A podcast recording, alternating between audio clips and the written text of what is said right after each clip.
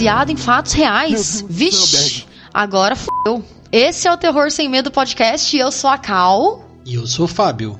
E hoje é mais um episódio que a gente vai falar sobre um filme indicado por um dos nossos ouvintes, o André Alves, arroba Decocomics, no Instagram, para quem quiser seguir. E ele nos indicou um dos pouquíssimos filmes bons sobre o exorcismo que podemos pensar de uma legião de películas ruins sobre o assunto. Um filme de tribunal, com um grande embate da ciência versus religião e ainda baseado numa história real. Hoje vamos falar sobre O Exorcismo de Emily Rose. E olha que esse episódio é o número 33, Idade de Cristo.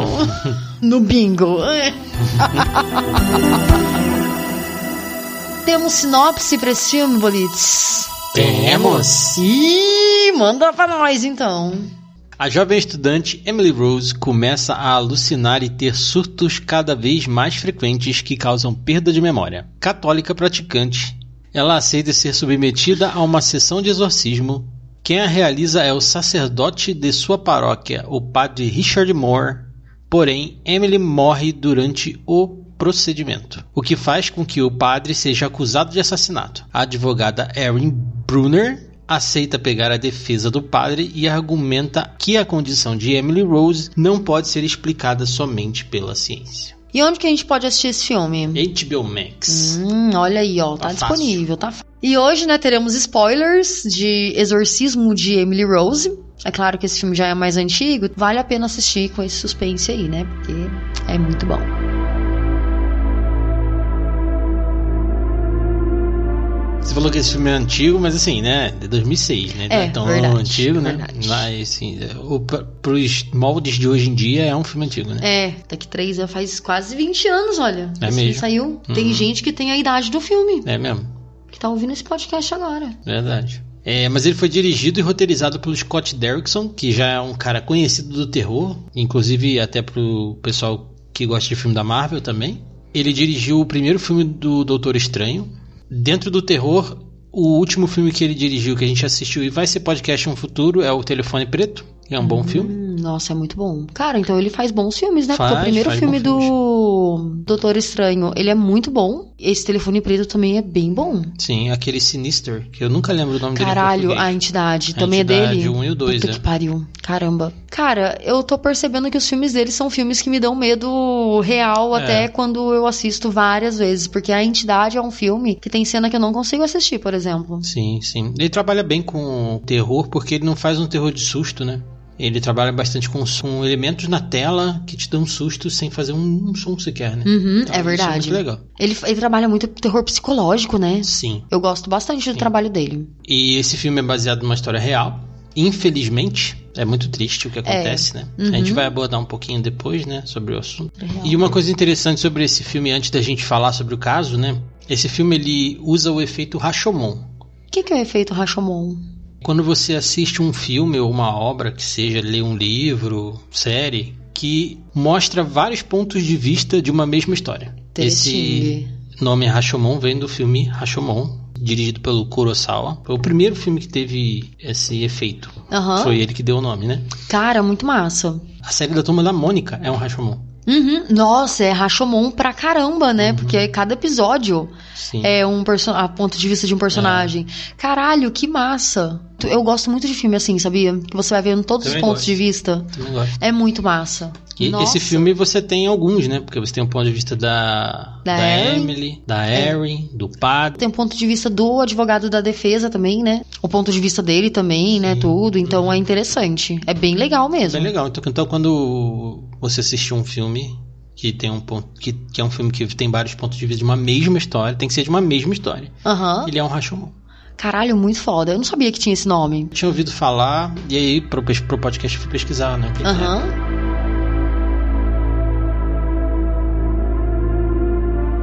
E essa, esse filme, né, ele é baseado numa história real, na história da Annelise Mitchell, que ela é uma menina alemã, né, que ela nasceu dia 21 de setembro de 52, na Baviera. Ela era uma garota, né, tipo, nasceu numa família super religiosa e tudo, né, então ela tinha realmente três irmãs, assim como no filme. Todos esses casos, né, que a gente vê com a Emily acontecendo com ela na, na, na faculdade, vida real aconteceu com ela na escola ainda, né, na época de, de ensino médio remédio e tudo. Então ela começou a ter uns episódios de convulsão, de fazer xixi na cama, de, de ter de ter alguns problemas neurológicos mesmo. A família dela nesse período até procurou ajuda médica, foi diagnosticada na época na escola com epilepsia do lóbulo temporal. E essa epilepsia, alguns dos sintomas são convulsões, perda de memória e alucinações auditivas e visuais. Então a gente vê muito disso, né? Que às vezes a pessoa vê espírito, vê alguma coisa, tem convulsões e não sabe o que viu depois, então parece muito mesmo que a pessoa foi possuída e ela não se lembra do momento porque não era ela, né? Era um demônio que tava na frente dela, tava tomando, né, a personalidade dela e quando meio que volta para ela, ela não lembra de nada, porque esse essa epilepsia do lóbulo temporal, ela causa esse esses sintomas mesmo, né? Então é bem é bem parecido com uma possessão. Se você quer acreditar numa possessão, eu tava ouvindo alguns podcasts sobre, e eu vi até o Mundo Freak, é um Mundo Freak bem antigo sobre. E lá tava um psicólogo e ele fala que, que o ataque epilético também está relacionado às vezes a apagões, a, a, desmaios e tal, porque o ataque epilético a gente sempre associa àquela pessoa que está virando a língua, se batendo toda no chão. É verdade. Mas existem vários tipos de ataque epilético, né? Então, até o dela causava alucinações também, além de, de travar o corpo dela e tal, né? Aham. Uhum. Quando a gente vê no filme, por exemplo, a gente vê uma pessoa tendo o ataque epilético que a gente conhece, né? Que a gente vê, pelo menos, que é o que as pessoas falam, por exemplo, que é quando a pessoa cai, a pessoa torce a mão mesmo, fica com uma cara estranha também, sabe? Então a gente vê isso, né? A gente tava até assistindo o filme e tava falando, cara, ela tá claramente tendo um ataque epilético, ela uhum. não tá sendo possuída, sabe? Sim, sim. Ela deve estar tá falando algumas coisas, mas ela não deve estar tá falando algo real, assim. Talvez ela esteja delirando mesmo, sabe? Sim por conta disso, entende? É, então... pro universo do filme, o filme se passa nos Estados Unidos, né? A gente pode mesclar aqui falando entre o filme e o caso real. É, lá ela fala ela fala alemão, fala uhum. hebraico e tudo mais. Lá é contextualizado de que ela aprendeu idiomas na faculdade porque ela estava é. fazendo uma faculdade para ser professora. No caso real, é porque ela, é, ela era alemã. É, eu acho que eles fizeram esse esquema dela falar alemão porque, cara, é muito aleatório ela falar alemão. Sim. Tudo bem que ela tinha Hitler dentro do corpo dela também, que né? Também que era é uma coisa demônios. que dá pra gente falar porque ela era alemã Uhum. Na época pós-Hitler. Porque ela nasceu em 52. Uhum. Então, quando ela, como ela começou com isso lá para os anos 60, 70, que acabou, no caso, né, ela acabou falecendo, né, em 75, então, cara, 30 anos depois do final da guerra, sabe? Então, ela ter, por exemplo, Sim. Hitler no corpo dela é muito próximo do que aconteceu antes, sabe? Não só o Hitler, né? São seis demônios ou sete? São seis. São ela seis, né? tava né? com Lúcifer... Demônios não, na verdade, né? São seis Seis é, entidades, seis né? Entidades. Tipo, porque olha, ela uhum. tinha Lúcifer, Adolf Hitler, Judas Iscariotes, Caim, Nero e o sacerdote Flashman. É, então, Flashman e o Hitler é, eles causavam medo nos alemães, né? Os alemães têm ojeriza a falar do nazismo até hoje, né? Uhum. Imagina logo após, né? É. E se você pegar os outros, o Lúcifer é Lúcifer, né, cara? Todo mundo tem medo do Lúcifer. Nero, sei lá, porque ela talvez estivesse estudando sobre Nero. É, mas ele colocou fogo em Roma, né? Sim, mas, mas eu acho mas que ele devia é, ser. O medo não tá tão associado, porque o Nero. Porque tem Caim que matou Abel, então Sim. eu acho que ela pegou todos os vilões mesmo, assim, sabe? Por da mais época, que seja. Né? É. Uhum. Por mais que seja. E talvez seja algo que ela tava estudando também, né? Porque então... na época não existia cultura pop como existe hoje em dia. Uhum. Né? Tipo, pra, porque muitos vilões da humanidade são. estão aí, né? Todo uhum. mundo sabe quem são. Na época, esses vilões. É engraçado falar vilões, né? Uhum. Mas são vilões realmente da humanidade e de uma humanidade cristã que faz total sentido. Eu não, não bato 100% na tecla de que ela não está possuída por alguma coisa, porque eu não sei as pessoas que ouvem a gente já sabem que a gente é budista, a gente tem uma visão diferente das coisas, mas eu também não desacredito, mas eu, eu fico mais pendente a que ela era uma pessoa muito doente. E outra, porque assim, parece uma coisa muito real, não a questão da possessão, mas a questão do delírio mesmo dela, por conta da doença mesmo, né? Não delírio porque ela era, sei lá, maluca nem nada, mas por conta da doença mesmo, porque, cara, ela fala nomes de coisas que ela estudou, que ela vivenciou, que ela vivencia, sabe? E que porque... ela ia causar medo nas pessoas que estão em volta volta dela. Parece que ela, ela entrava mesmo nessas alucinações e ela começou, talvez ela, por ela acreditar muito que ela estava mais possuída do que doente, talvez ela começasse a, a, a imaginar coisas também, né? Sim. Porque tem aquilo, não significa que a pessoa é muito católica, que é muito religiosa de qualquer forma, né? Religiosa até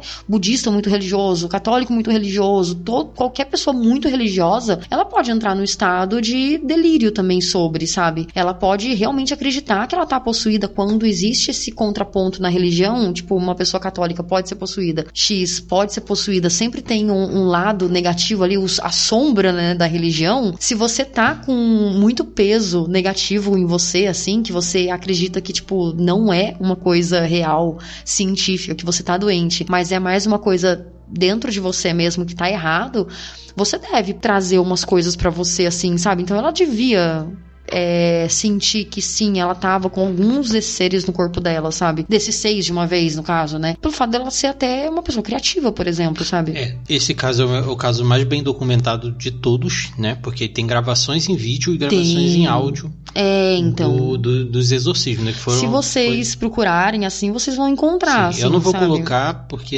é... nem, eu não, não gosto, acho muito pesado. E outra, quem não gosta também não tem também, obrigação de ficar exatamente. ouvindo aqui no podcast, né? Uhum. De repente, assim. Então, se você quiser procurar, se você tem interesse você nisso, né? Você vai encontrar com certeza. Só procurar por exorcismo de Annelise Mitchell, assim, vai ter muito vídeo na internet que tem muito, muito, muito material, né? Uhum. No YouTube também. É um caso muito legal de você ver, assim, sabe? Porque você vê muito do. É, é, é um caso que dá para você acreditar numa possessão, se você é mais pendente pra esse lado, mas dá muito também para você acreditar numa, num, num problema psiquiátrico, assim, sabe? Sim. Que por pouco ela poderia não ter morrido, por exemplo. Uhum. Porque ela nem morreu por, por ela estar tá com epilepsia. Ela morreu de desnutrição e desidratação. Então isso que é o mais triste, sabe? Que é uma doença que, cara, se ela procurasse ajuda e comesse, ela iria conseguir sobreviver, pelo menos assim, sabe? Então a família dela deixou de fazer os tratamentos nela. Quando ela começou, né, com esse, com esse, com esses problemas, né, tanto na escola quanto na época da faculdade, os médicos eles receitaram os remédios para ela. Então até por conta disso que ela conseguiu fazer faculdade tranquilamente, porque ela não tinha mais tanto problema e tal, né? Os, os colegas dela de faculdade, eles até descreviam ela como uma pessoa muito, muito católica, né? Muito devota e tal. Sim. Então, e com o passar do tempo, ela acabou sendo internada numa clínica, porque ela tava com muito, muito surto mesmo na faculdade, né? Ela acabou parando de tomar os remédios. E é engraçado porque, assim, no, na escola, na época da escola, ela foi diagnosticada com epilepsia do lóbulo temporal. Na época da faculdade, ela foi diagnosticada com esquizofrenia. Então ela começou a tomar o remédio para esquizofrenia. Só que esse remédio já não estava mais funcionando tão bem. Então eles acabaram piorando o estado dela. Então provavelmente ela devia ter algum outro problema que eles. Porque assim, pensa, né? Você tá vendo coisa, você tá tendo alucinação, você tá ouvindo vozes dentro de você. É óbvio que você tá esquizofrênica. Tipo assim, a primeira coisa que a pessoa pensa é esquizofrenia, né? Eu mesmo, quando eu vejo uma coisa dessa, eu penso em esquizofrenia, né? Então, com a piora, ela achou que tivesse possuída. É, e aí ela que começou. Quis ser exorcizada, né? É. E aos poucos, antes, ela era exorcizada e tinha acompanhamento médico também. Só que aos poucos a família dela percebeu que o exorcismo estava fazendo bem para ela, porque pelo menos estava acalmando um pouco, sabe? Uhum. Mas, né? É que o exorcismo que, que foi feito inicialmente, a gente, eu tava. Quando, eu, quando a gente foi conversar sobre a pauta, né? Que são 67 exorcismos que ela passou. 67. Mas muito exorcismo não é o exorcismo hardcore. Muitos são como uma sessão de terapia mais espiritual. É. É, conversava, falava, o padre orava e tudo mais. Então, é, o exorcismo full power mesmo de filme uhum. foi só no final. Foi o último exorcismo uhum. mesmo, que inclusive eu vi um trechinho de uma cena e cara, é assim, não é horrível de, ai, nossa, a pessoa flutua nem nada. Uhum. É, mas tem uma cena dela em cima do padre batendo na cara dele. Pá, e a cara dele virando, virando, virando. E aí eu só vi esse trechinho, né? Eu não sei o que aconteceu depois assim, mas rolava tudo isso, então era uma coisa muito maluca, assim, sabe? Você olha e pensa, é muito foda. Até que gente, ela teve, né, o exorcismo número 67, que foi o último mesmo, assim, que acabou matando ela. Mas é porque ela não aguentava mais, né? Foram 10 meses. Ao longo de 10 meses foram 67 exorcismos, uhum. né? No último exorcismo, é, o que aconteceu mais ou menos foi que o,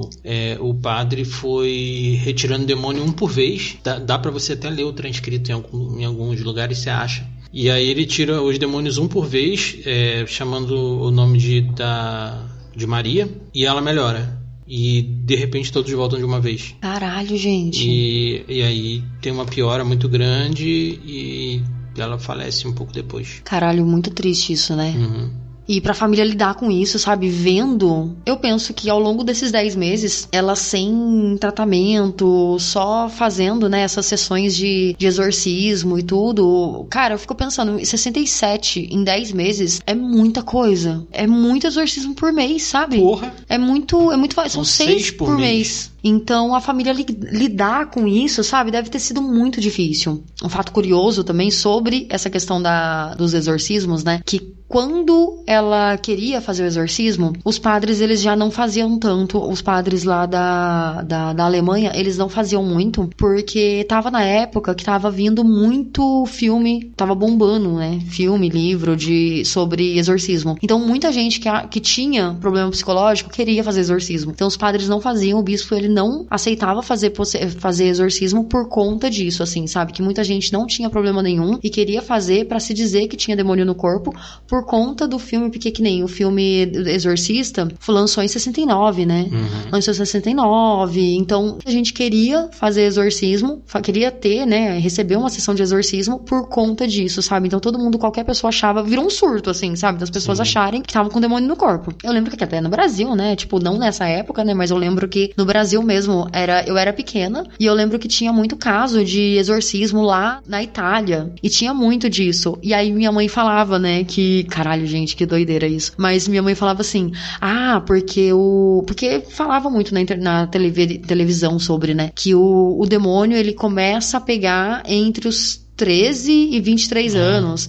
E, cara, eu tava com 14 e eu pensava assim, cara, até chegar nos meus 23 anos, eu posso ter um demônio no corpo, sabe? Então eu não posso. Nossa, gente, eu tenho que rezar muito porque eu posso ter demônio no corpo. Então eu ficava muito pensando que a qualquer momento eu poderia ser uma possuída, assim, sabe? Então eu fico pensando que, cara, quantidade de gente que não queria ser exorcizada porque achava que tava com demônio no corpo, entende? Então é muito, é muito foda. Fazia sentido. Só que acontece, o padre, o Arnaldo Heinz, ele foi um padre, né, que o, que o bispo ele aprovou para realizar os exorcismos por conta de documentos judiciais e tal, né, que estavam mostrando que ela tava com um problema maior do que simplesmente psiquiátrico. E aí ele aceitou. E... É, mas eu. Em alguns, pessoal fala que o bispo. que a igreja não tinha liberado. Ah, é? Olha, então foi por É. baixo dos panos mesmo, né? Que naquela época não podia fazer.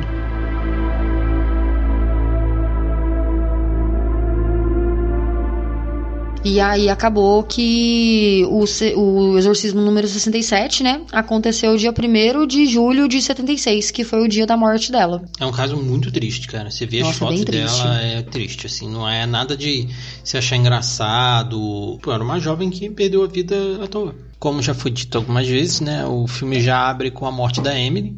Porque não é um spoiler, se é um filme de tribunal, qual foi o crime e a morte da Emily. É, Né? eles não fazem muito suspense, né? Porque é baseado Não. na história real mesmo, então. É. Aqui a gente já percebe que os nomes são diferentes, né? É Emily Rose, Annalise Mitchell, né? Não tem nenhuma Tem ligação. nada, Nada a ver. igual, né? Porque às O vezes filme o povo coloca M, né? Tipo, Sim, as sim. iniciais e tal, mas. O filme se passa nos Estados Unidos, mas foi uma escolha do Scott Derrickson não dar uma data e nenhum local específico dos Estados Unidos onde o filme se passa. É legal porque ele, ele cria uma ambientação meio anos 70, mas. Ah, não, na verdade ele deixa mais recente. Na casa mesmo, né? aparece. É E engraçado isso, é né? atemporal, né? Tipo, Uhum. você pode pegar esse filme e assistir a qualquer momento. É né? verdade. O cara ele quis realmente deixar. Até carros não aparecem demais, né? É, é verdade. Não, não, não ter uma temporalidade ali dentro do filme. É verdade. Tanto é que o filme ele parece tem, é, ele parece contemporâneo quando tá fora da, da vida da Emily e quando tá na família da Emily parece que a família dela é muito conservadora que eles até usam roupas mais antigas Sim. assim. Quando tá na faculdade, aparece um filme dos anos 2000 mesmo. né? É verdade. Mas ela ainda usa umas roupas muito Sim. carolinhas, né? E falando em filmes dos anos 2000, esse filme ele tem uma cara de anos 2000 foda, assim, Uhum. né? Cara, ele foi feito o- em 2004, velho. Ele tem aquela cara pânico. É, tem uns filmes, por exemplo, o Estigmata, é, Exorcismo de Emily Rose, aquele filme do Schwarzenegger lá, o dia... O Fim dos Dias. Fim dos dias. Mas eles têm toda uma cara de filme daquela época, né? Aham, que tem aquele, aquele lugar meio sujo. É. É uma fotografia suja. É uma, o tribunal, a hora do tribunal mesmo, né? Que a gente olha e fala, cara, é tão escuro, tão. Sim, sim. Tão. Tipo, é muito contraste, né? Eles não usam umas cores muito berrantes, né? É. tudo muito sóbrio, né? Aham, é muito sóbrio, mas tem muito contraste, né? A pele branca é muito branca, Sim. o, o cabelo marrom é muito marrom, Uhum. as, a- muito É contrastado, muito anos assim. 2000. Aham, é muito anos 2000. Parece o boom do milênio. É Filmes verdade. de boom do É milênio. verdade, verdade. Dentro da história, é, é, como, como a gente sabe, já é um filme de tribunal. E quem vai cuidar do caso é a Erin Brunner, vivida pela Laura Linney. Não conheço ela, já vi ela em outros filmes. Uhum. É, e tem uma curiosidade sobre ela: ela já, já defendeu outro padre em outro filme. As duas faces de um crime, em 96, 10 anos antes. Caramba, gente. Que coisa, né? Ela é defensora de padres. Ela é defensora de padres. E o padre que ela defende é o padre Moore, né? E aí eles têm um encontro onde o padre explica pra ela, mas deixa sempre entre linhas faltando coisas, né? Isso é, nossa, com toda vez que ele fala, eu esqueci de falar isso pra você, falo, Cara, caralho, porra, É muito padre. foda, é muito foda. Porque não é uma coisa que é aquele, aquela confissão que a Emily fez, ou confissão que alguém fez. É uma coisa que ele sabe, da É. cabeça dele. Eu esqueci de falar pra você que era um demônio. Cara, é muito maluco. É foda. E, e ela é uma mulher cética, né? No começo ela, Ela é começa como uma. Ela é agnóstica, é verdade. Eu não sei o que é Ah, agnóstico, na verdade. Eu vou É que ver. acredita em Deus, mas não tem religião. Ah, tá. Tem, como é que fala? As críticas dela, assim, Uhum. sabe? Então é interessante porque não colocou também uma pessoa cética e tal, porque talvez o filme não fosse andar tanto, né? É, Talvez ia ela, ficar meio... ela questionasse Uhum. muito, né? Porque ela é uma mulher questionadora. Sim.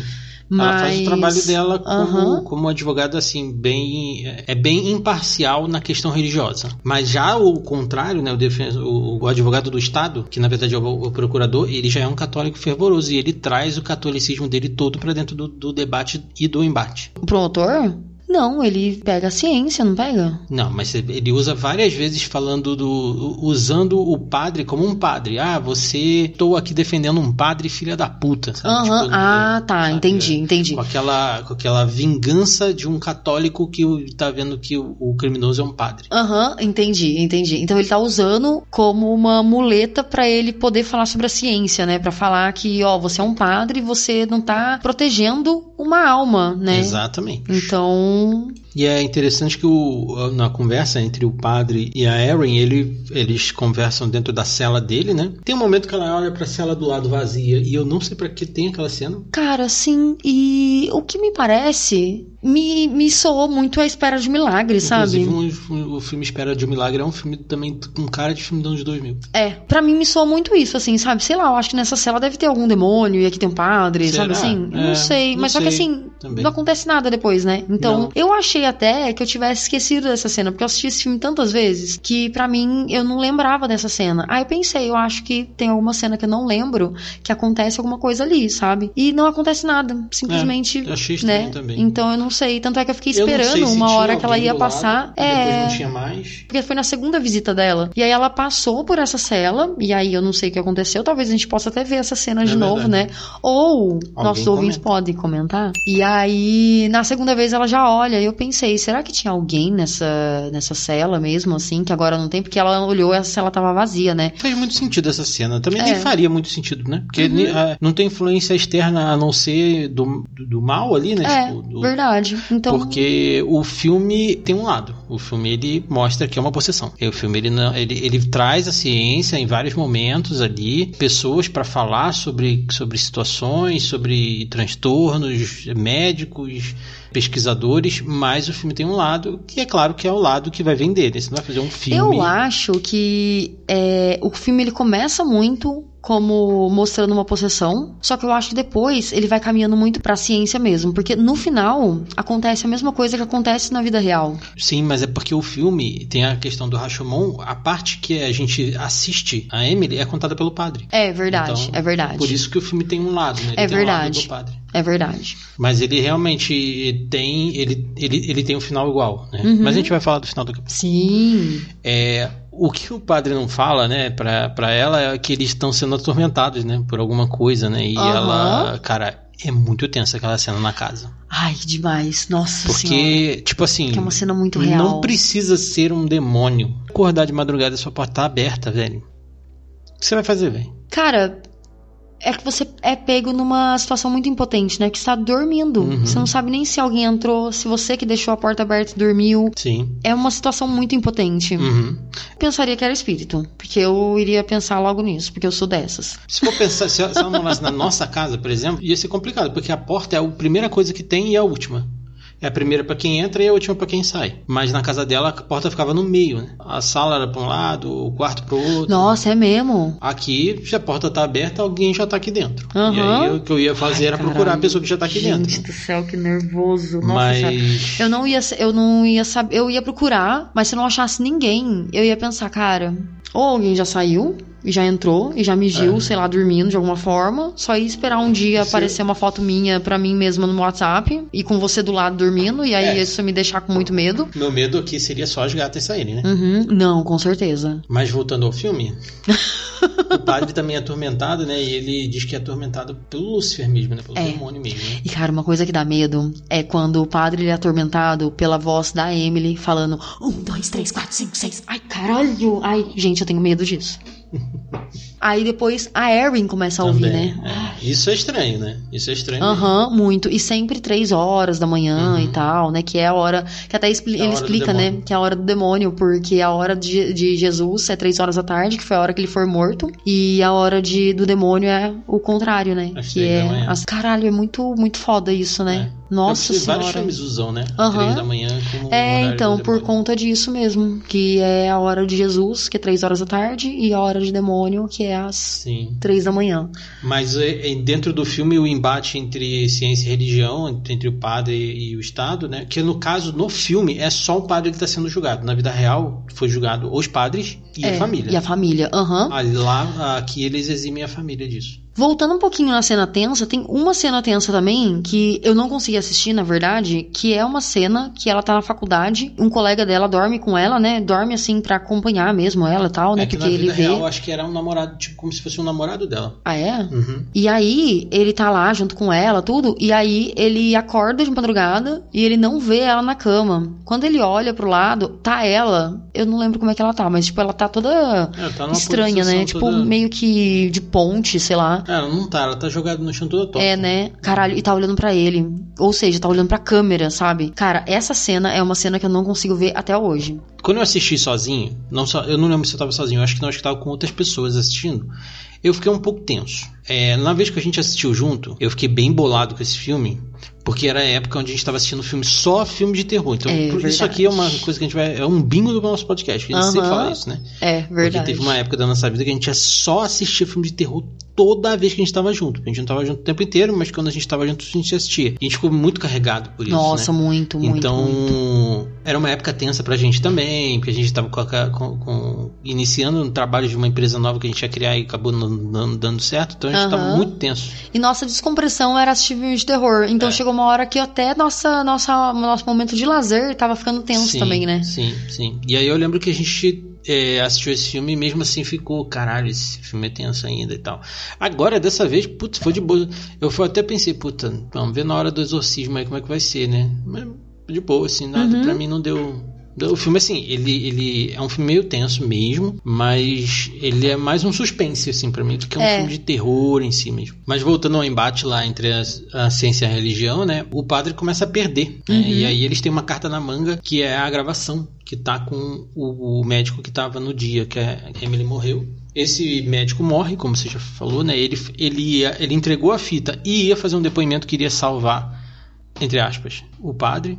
E na época eu tinha ouvido falar que, esse, que, esse- que essa morte era real, que essa morte tinha acontecido mesmo. Uhum. Mas eu fui atrás e não, parece que não. Parece que ninguém envolvido com o caso morreu na época. Então deve ter sido só um, um- uma mentirinha que rolou por aí, Uhum. né? É, que querendo ou não faz um charminho pro É, filme, né? Dá sim. vontade de assistir o filme Uhum. por conta disso. Mas é aí que a gente tem contato com a fita, né? A Erin tem contato com a fita se ela dá play sozinha. E aí dentro do tribunal também todo mundo ouve e tal. E cara, é, ali é a, é a verdade, é o som real, né? Que eles, que eles colocam no filme. É verdade. Tanto é que na, na história real, uma gravação também foi usada pra mostrar que ela tinha sido possuída mesmo. Que tinha até a, a gravação, que eu imagino que seja a mesma gravação que eles mostraram no tribunal do filme, né? Ela foi apresentada no tribunal, gravação de áudio mesmo, Sim, né? sim. Foi mostrada no tribunal em 70 e pouco, lá 77, 76, por aí. É, e aí ao mesmo tempo que a gente ouve a fita, a gente assiste o exorcismo, né? O, dentro do filme. Eu achei até o exorcismo perto de um de exorcismos que a gente já viu em filme mais tranquilo. Até perto da série do Exorcista, ou é... então do próprio Exorcista. Mais tranquilo porque é muito grito, muito berro, né? E tem até a questão de que ela foi escolhida Jennifer Carpenter. Isso. Ela foi escolhida porque ela tem um grito silencioso, que é, que é aquele, é, um, é, aquele gritinho que ela dá e não sai som, e depois de repente ela sai um som. Aham. Uhum. Mano, eu e tava é um lembrando. Que vem da. É quase um gutural, né? É. E aí tem a voz dobrada, né? Eles falam da voz dobrada. Talvez a Annalise conseguisse fazer, uhum. mas a Emily não sabia fazer a Jennifer Carpenter não sabia uhum. fazer. E aí era um efeito especial, foi feito pro filme, né? Todos os, os efeitos que teria boneco, por exemplo, que seria um boneco se dobrando e o caralho, é a própria atriz que faz. Então ela é super flexível, né? Cara, e outra coisa, sabe aquela cena que ela começa a pular na parede, é, pular pra caramba, assim, tipo, de agachada e tal, e comer é, inseto? A Annelise fazia isso. Sim. E comia inseto. Cara, eu fico pensando, mano. Comia inseto, comia bicho morto, né? Aham. Uhum. Inclusive tem uma, uma história, né, que a família dela conta também, que ela comeu a cabeça de um pássaro, sabe? Então, e a irmã dela viu. Sim. Então, na, na cena, no, no, no filme, eles só mostram os insetos mesmo, né? Mas tem essa cena aí que ela começa a pular e agachar assim muito, muito freneticamente, que isso realmente aconteceu. Que louco, né, velho? Uhum.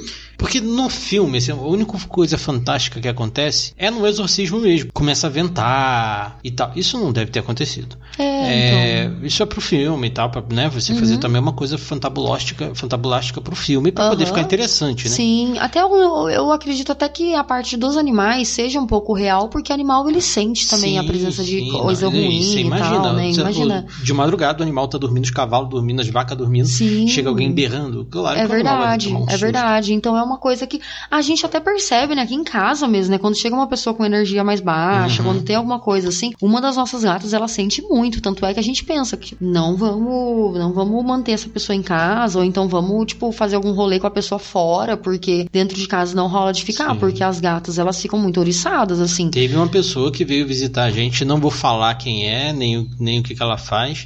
Nossa senhora, gente. Que, cara, essa pessoa ficou pouquíssimo tempo em casa. Cara, eu... ficou meio dia em casa, é... ficou 12 horas. Eu só conheci essa pessoa pela internet, ela pediu abrigo e a gente deu o abrigo. Eu senti alguma coisa estranha com aquela pessoa no dia que ela tava lá em casa, os olhares estranhos assim. E na hora que ela foi embora, você tava em casa, né? Eu tava, eu tava, eu tava trabalhando. É. E aí, cara, a gata ela ficou estranha, porque assim, o que acontece? Uma das nossas gatinhas, ela tem problema com pessoas fora a gente, né? Qualquer uhum. pessoa, até a gente que ela tá acostumada, ela vem um pouco mais rápido para perto da pessoa, mas ela demora um pouquinho para qualquer um, assim, sabe? Mas ela vem, ela chega, ela não fica com medo, assim.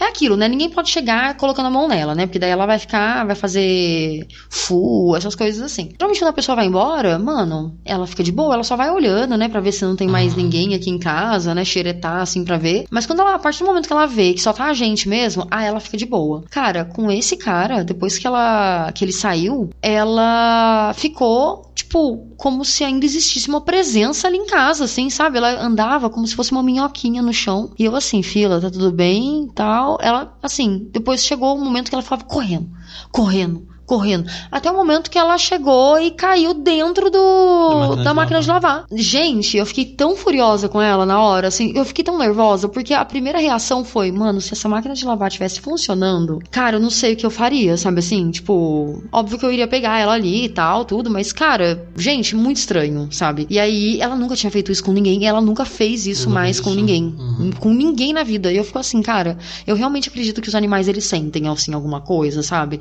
Sim. Não é do tipo que cafta para eles e vai ficar doente por causa disso e tal, mas eu sinto que sente muito, uhum, assim, sabe? Uhum.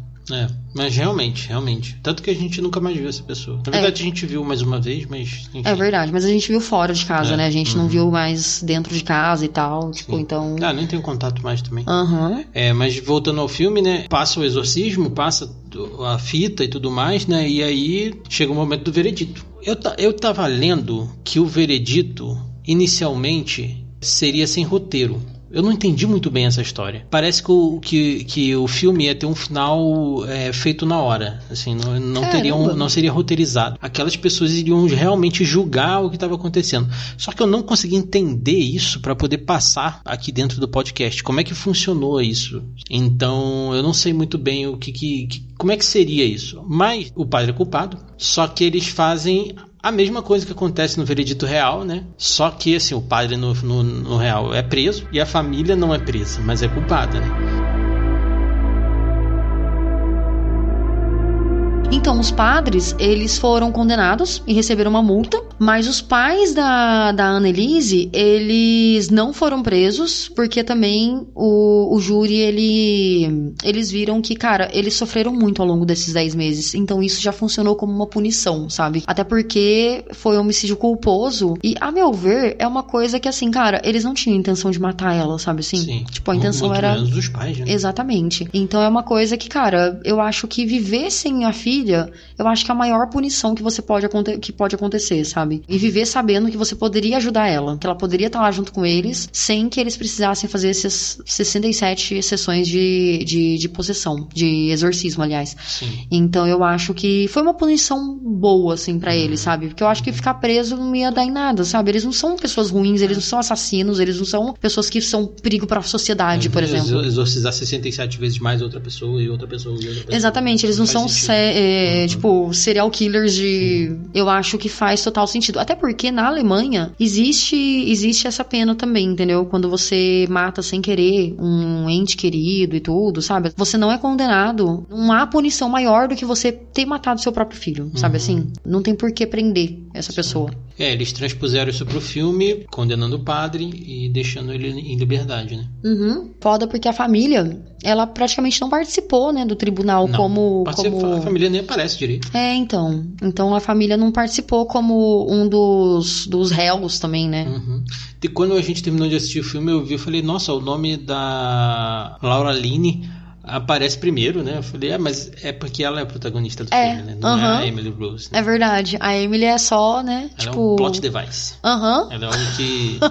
é o objeto que movimenta o plot do filme. Aham. Uh -huh. É uma coisa interessante desse filme, para fazer uma consideraçãozinha aqui final sobre o filme, né? Quando. Cara, quando uma família, né? Quando você é muito. tem uma crença muito forte, né? Você acaba desacreditando a ciência, desacreditando mesmo que existe uma forma de curar uma pessoa, principalmente principalmente com doença mental, né? Que geralmente isso acontece muito porque é uma dor, é uma, um problema que você não vê, né? Não é um uhum. tumor, não é uma coisa, um é mental. Então é muito complexo, né? A pessoa tem visão, a pessoa tem epilepsia, a pessoa tem, tem tudo, tem perda de memória e tal. Então é uma coisa que é muito abstrata, né? Não tem como você ver. Que, tipo, essa crença faz com que a pessoa desacredite de tudo, não trate de maneira médica nem nada. Então isso é muito triste, assim, sabe? Tipo, ver que até hoje em dia, né, existem pessoas Sim. que acreditam tanto que vai, ah, vou fazer só oração e eu vou conseguir vencer tal coisa. Cara, não, não. é só assim, sabe? Uhum. Precisa de algo mais ali, precisa da ciência, né? Mas enfim, finalizando, né, com chave de ouro esse filme, que notinha que ele merece? Que notinha que você dá, né? Porque merece muitas notinhas, mas né. Eu dou um 4,5 pra esse filme. 4,5? Hum, interesting. Mas... É alto pra você. Sim, mas é porque eu pra gosto. régua Fábio. Não, mas é que eu acho esse filme muito bom mesmo. Não, esse filme é muito bom. Ele só tem duas questões para mim que, que não são coisas que perdem, fazem o filme perder o valor, né? mas ele parece um filme pra TV. Uhum. Eu acho que o sucesso dele foi um acaso muito grande, assim. Por, talvez por conta do caso. É, verdade. Né? E além disso, ele é um filme que ele é estrelado por coadjuvante, cara. Todo mundo ali é uma estrela coadjuvante, né? Tipo, isso não, não é um desmérito para o filme, porque não são pessoas que, que você vê com frequência em papéis de destaque, né? Destaque em outros filmes. Você vê essas pessoas em vários filmes, mas sempre elas estão ali até o cara que é o chefe da Erin, que depois oferece para ela um, uma parte da, da empresa como sociedade. E essa parte é muito é. foda. Ele também é um cara que tem muito filme. Muito filme. É engraçado que a, er, a Erin, não, a Emily, ela tá nas branquelas, né? Tá, aham. Uhum. É, ela... Eu ia comentar isso aquele dia lá, eu tinha esquecido. É, depois que eu lembrei disso. E... e a sua nota, qual que é? A minha nota. Ah, é 4,5 também, vai. E é engraçado, né? Porque, tipo assim, todo mundo lá no filme, coadjuvante em outras obras, né? Sim. Só que aí todo mundo tem um peso muito grande, né? Todo- sim. A Erin é a protagonista, né? Claro. Uhum. Tem o padre também, que é um outro cara que é. Não sei se ele é coadjuvante ou ele é protagonista também, junto Eu com a acho que eles dois são protagonistas, É, né? Acho que eles Aí tem a Emily também, que é o, o nome do filme, Uhum. é ela, né? Que é a Jennifer Carpenter. Então é muito, é muito massa isso, né? Porque eles pegaram um conglomerado de coadjuvantes e colocaram todo mundo assim, ó, ó, todo mundo vai ter pesão aí, ó. Uhum. Todo mundo vai ter É, destaque. por isso que eu falei que ele tem um cara de filme pra TV. Por Cara, isso, porque é você muito- não vê ninguém ali que você fala, ah, ó, o Robert Downey Jr., ó, Aham. sei lá, o Johnny Depp, ó. Tanto é que eu só assisti, eu assisti esse filme 300 mil vezes porque passava muito na TV. Uhum. Mas eu acho demais. que isso é um fator que favorece o filme. Uhum. Porque se fosse um filme com uma estrela, você pode falar, a Julia Roberts é a, a Erin. Ia ser um filme da Julia Roberts. É, eu vejo que esses atores muito grandes, muito conhecidos, eles já atuam como eles, sabe? É, não até tem mesmo muito aquela nessa época. É, porque não tem muito aquela coisa de, sei lá, o de Robert Down- Downey Jr., ele tem que ter um papel muito emblemático mesmo pra ele ser o papel e Sim. não ser o Robert Downey Jr. É, nessa época aí, nem tanto, viu? Porque essa época ele tava, tava em baixa. Com ele? Quer ver um filme, um outro filme que tem cara de anos 2000? Ah, Gótica, que é com a Halle Berry. ah, aquele Na, Companhia, do, Medo. Aham. É um filme que tem cara de anos 2000 e tem Robert Downey Jr. como coadjuvante. Porque eu lembro que em Only You, ele é muito Robert Downey Jr. também. Que é um Liu. Que ele é o Bradley Cooper. Só você? Bradley, Bradley, Bradley Cooper? Não, Bradley, Dan Bradley, alguma coisa assim. O personagem que ele faz, assim, sabe? Peter Wright. Não, não, não, não, mas só que a mulher, ela lê alguma coisa que tem o. alguma coisa Bradley, e aí ela acha que ele é o Bradley, Ah, e aí ele, é, tá. ele começa a fingir que ele é mesmo, só pra poder conquistar Eu não ela. conheço esse filme, não. Nossa, esse filme me fez amar o. O... Ah, é Marisa Tomei e o Robert Downey Jr. A tia May Aham. e o Homem de Ferro. E aí ela corre atrás dele, assim, tipo, ela deixa o casamento. Eu lembro que eu assisti na época do cursinho pré-vestibular. E aí eu fiquei apaixonada por esse filme e eu fiquei apaixonada pelo Robert Downey Jr. nesse dia. E aí eu fiquei, nossa, apaixonada real, assim, sabe? Voltei pra escola com o coraçãozinho batendo forte. Mas enfim, né? E a nossa média, quanto que é? Quatro e meio. Olha aí, hein? Olha aí, que simples. Como é simples a vida quando a gente nota igual, né? É verdade. Vamos fazer mais vezes. É verdade.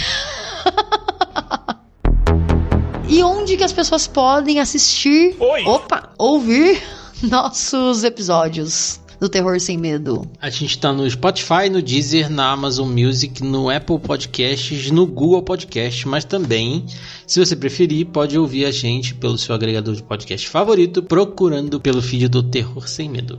E onde que as pessoas podem nos encontrar? Atualmente a gente tá no Instagram como Terror Sem Medo 13. Ou pelo nosso e-mail terrorsemmedo13, arroba gmail.com. O 13 é numeral, hein? Isso, escreva uma cartinha pra gente ou manda seu comentário lá no Instagram também. Agora dá pra comentar no Spotify, no celular, Sim, né? Verdade. E em qualquer aplicativo que dê pra dar estrelinha, dê estrelinhas lá pra gente. Sim. De preferência, então, sim. vai lá no nosso Instagram e comenta no post fixo que tá lá qual filme você quer que a gente faça. Inclusive esse, né, como vocês viram, ele é um filme de ouvinte. Então. Filme recomendado por um ouvinte. Isso, filme recomendado. Ó, imagina, né? A gente é ouvinte. Quem é nosso ouvinte é o. Foi O recom- Scott Derrickson, o Scott nosso ouvinte, é o diretor do filme. Mas Isso. sempre que você, sempre que você tiver alguma ideia, né, quiser mandar um desafio pra gente, quem sabe? Sim, a gente mandar. agradece. A gente agradece aí ao nosso amigo André, né? Se quiser seguir ele lá como Deco Comics lá no Instagram. E o engraçado que, né? Faz a próxima pergunta pra mim. O que teremos no próximo episódio, Bolitz? Também teremos outro filme de indicação de um ouvinte nosso. Olha que também é aí. amigo nosso. esse. A gente E é encavalou dois engraçado. aí porque a gente tava sem saber o que escolher, porque vai ter filme no cinema, então a gente resolveu encavalar os filmes escolhidos pela, pela nossa audiência. Um depois do outro. E já, a gente já tem mais uns dois filmes, se eu não me engano, na, na gaveta também guardados pra gente fazer daqui a pouco. Uhum. Então, de mais dois ouvintes também. Mas a gente dessa vez vai falar de O Menu. E é muito legal, né, o Felipe fazer, dar essa dica, porque ele é um cara que faz uns, uns lamens muito bons. Sim, Só. sim. É uma indicação do Felipe Fuji, que é um amigo nosso, Uhum. lamenzeiro. Já fica preparado, já assiste o filme e depois vem ouvir nosso podcast aqui. E até o próximo Terror Sem Medo. E é possessão ou esquizofrenia?